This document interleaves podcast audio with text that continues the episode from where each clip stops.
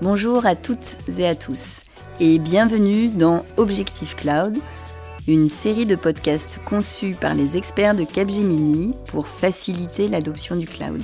Ensemble, nous allons nous intéresser au no-code, low-code, ces solutions de développement simplifié qui font écho à l'un de nos précédents épisodes sur la modernisation des applications.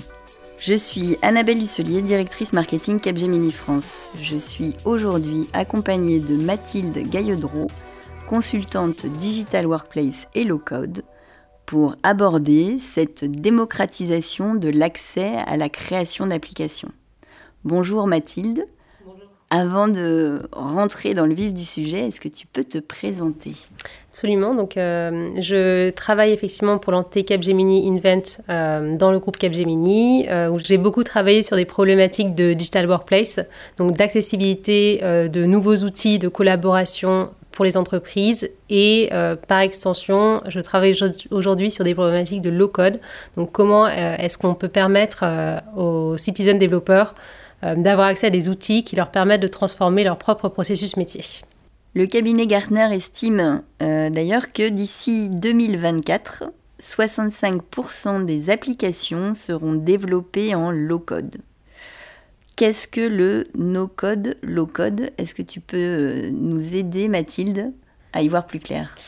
Euh, absolument. Donc le no-code, low-code, c'est une forme simplifiée de développement logiciel qui demande un minimum de connaissances en programmation. Euh, donc le développement est facilité par euh, souvent une interface graphique intuitive sur laquelle on va utiliser des blocs visuels préprogrammés pour construire une IHM, pour construire un workflow métier ou un tableau de bord qui concatène des données. Et pour faciliter encore le travail de développement, ces plateformes no-code, low-code proposent souvent des librairies de modèles réutilisables, donc des widgets ou même des plugins qui permettent de se connecter à des sources de données externes. Donc il y a plusieurs typologies de plateformes. Il y a les plateformes no-code, donc qui sont des environnements de développement complètement intégrés visuellement, qui s'assimilent presque à des outils de bureautique étendus, et dont la cible c'est bien les citizen dev. Et on a les plateformes low code, donc qui désigne des outils qui permettent de faciliter la création et le déploiement d'applications en entreprise, qui sont elles destinées à des développeurs professionnels ou qui ont eu au moins un minimum de formation sur le sujet. une fois que j'ai dit ça, on a aujourd'hui une multitude d'acteurs sur le marché qui servent différents usages. Certaines permettent de créer des interfaces euh, IHM, euh, d'autres permettent de créer des workflows de tâches d'approbation, euh, d'autres permettent de euh, faciliter le traitement des données, donc euh, les collecter, les préparer, les intégrer, les analyser. Et ce qui est important aujourd'hui pour les entreprises, c'est de bien comprendre leurs besoins métiers pour choisir la ou les bonnes plateformes et la bonne toolbox pour leurs utilisateurs. dans tous les cas, la vocation des plateformes low-code, c'est d'être accessible, c'est de démocratiser une activité qui ne l'était pas depuis longtemps. Donc on s'éloigne de l'imaginaire collectif du développeur solitaire derrière son écran que personne ne comprend et de l'utilisateur métier qui a l'impression que personne ne comprend non plus son besoin. Merci, merci pour cette clarification Mathilde sur le no-code, low-code euh, pour les néophytes. Aujourd'hui, donc, on est dans la série podcast Objectif Cloud. Donc, le lien avec le cloud de cette approche no-code, low-code, quel est-il? Eh bien, simplement, aujourd'hui, la plupart des plateformes no-code, low-code sont dans le cloud. Euh, pourquoi? Parce que ça répond bien à leurs besoins. Euh, les avantages du cloud, c'est bien de rendre euh, ces plateformes plus accessibles, donc qui sont le plus souvent disponibles de manière sécurisée depuis n'importe quel navigateur. Euh, ça permet également d'accéder à des données d'autres systèmes de manière sécurisée via des connecteurs, par exemple. Euh, et l'utilisation du cloud, ça permet euh, de faciliter l'administration des applications, de les déployer rapidement avec agilité. ça permet aussi de profiter de la puissance de calcul du cloud, de partager des données en temps réel et d'avoir des avantages également économiques. Donc le, coût le coût, par exemple, de la plateforme peut être adapté à l'usage des données qu'on en fait.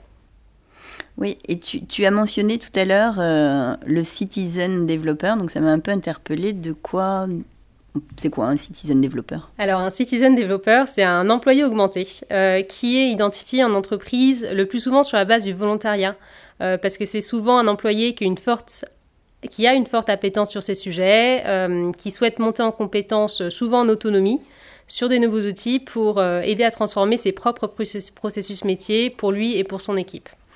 Et ce qui les motive, c'est souvent bah, l'envie d'apprendre, l'impact local qu'il peut avoir et les fiertés qui en résultent. Et c'est à ce titre que se pose euh, chez beaucoup de nos clients la question de la reconnaissance RH de ce rôle, euh, de son parcours, des systèmes de récompense euh, qui, qui peuvent être singuliers. Donc on a bien vu le contexte lié au cloud du no-code, low-code. Cette nouvelle fonction, je ne sais pas si on peut appeler ça une nouvelle fonction de citizen developer, du coup, quels sont les bénéfices que peuvent tirer les entreprises de la mise en place de cette approche? Alors elles peuvent en tirer euh, beaucoup et aujourd'hui on a euh, deux types de clients euh, qui viennent nous voir sur ce sujet. on a bien entendu les DSI qui ont compris tout l'intérêt de la technologie et qui souhaitent recentrer leur mission sur la mise en place d'une plateforme de développement pour soulager les projets IT traditionnels, pour mieux répondre aux besoins métiers et pour pallier au manque de développeurs. Euh, donc CDSI souhaite aussi améliorer le time to market des projets de développement grâce à des cycles de développement un peu plus courts, euh, améliorer la productivité des développeurs euh, et faciliter la maintenabilité des solutions. CDSI peuvent aussi vouloir en profiter pour décommissionner des plateformes legacy, moderniser leur portfolio. et peuvent vouloir également adresser le sujet du shadow IT en développant des modèles de supervision des applications développées grâce au low-code. Et, oui, Mathilde. et euh, non, on discute également avec des métiers euh, directement euh, qui souhaitent pour le coup accélérer leur digitalisation, profiter des opportunités encore inexploitées d'améliorer leur efficacité opérationnelle, de reprendre le contrôle sur les risques opérationnels ou cybersécu dans l'entreprise liés encore une fois au Shadow IT.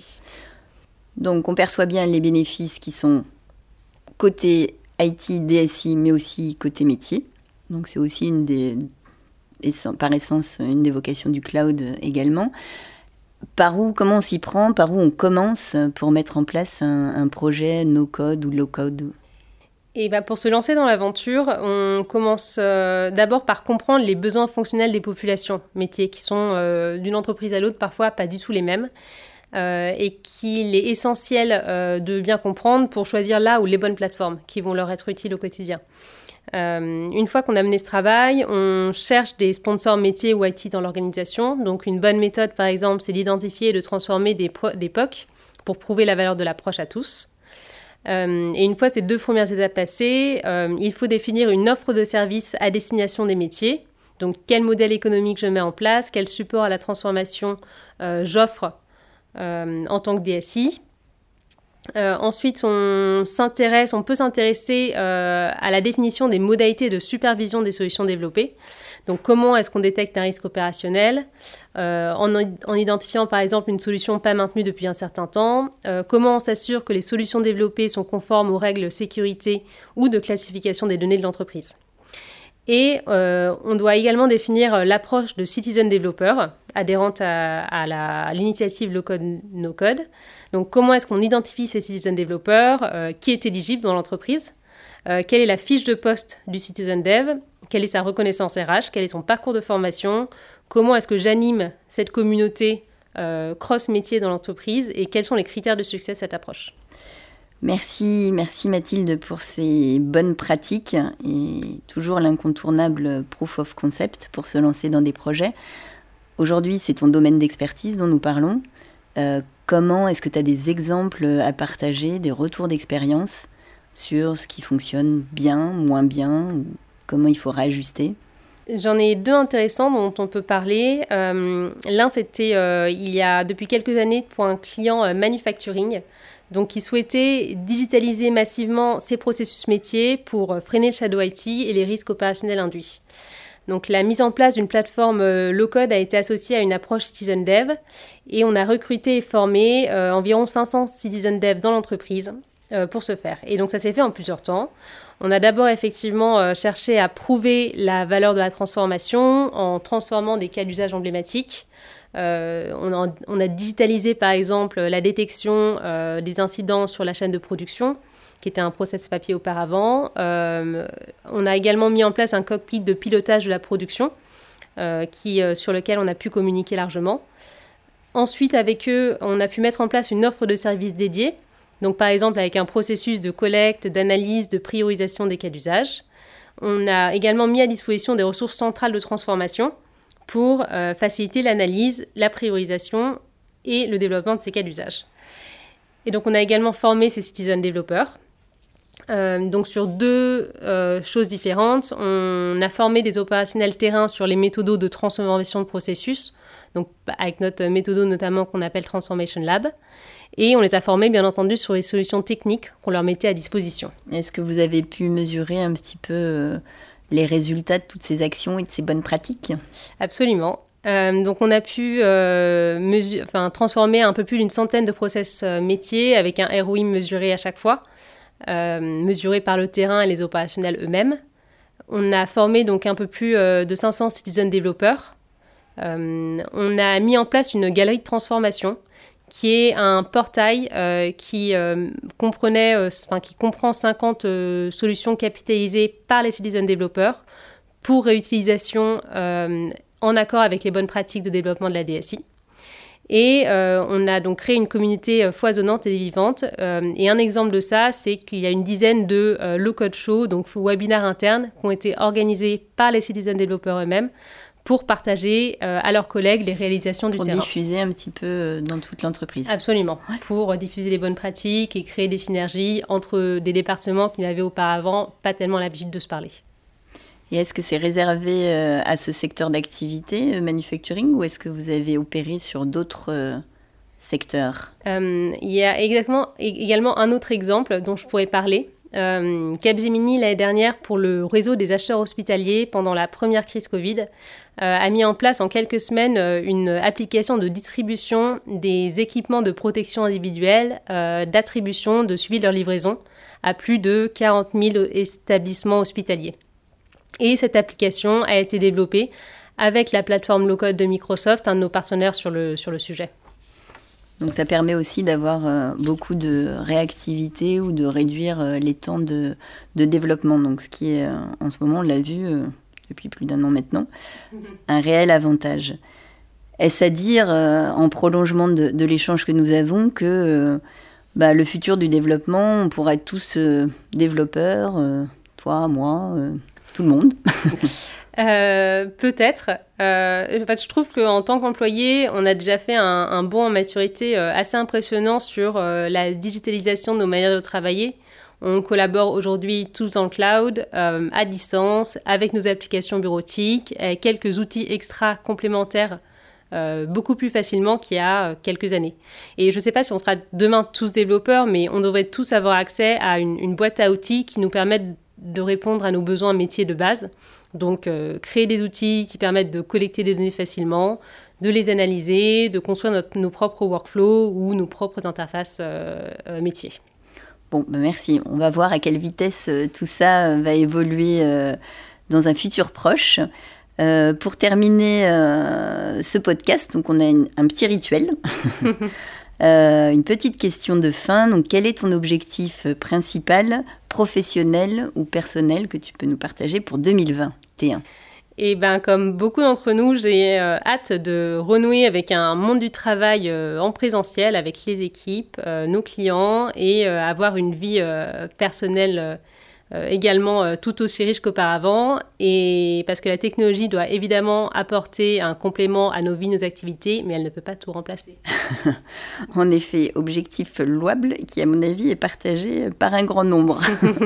Merci beaucoup Mathilde d'avoir répondu à mes questions. Merci à toutes et à tous de nous avoir écoutés, d'avoir écouté cet épisode Objectif Cloud. Si le podcast vous a plu, n'hésitez pas surtout à le partager. Vous pouvez aussi télécharger notre guide Transformation Cloud, les clés du succès. Et on se retrouve bientôt pour un nouvel épisode d'Objectif Cloud.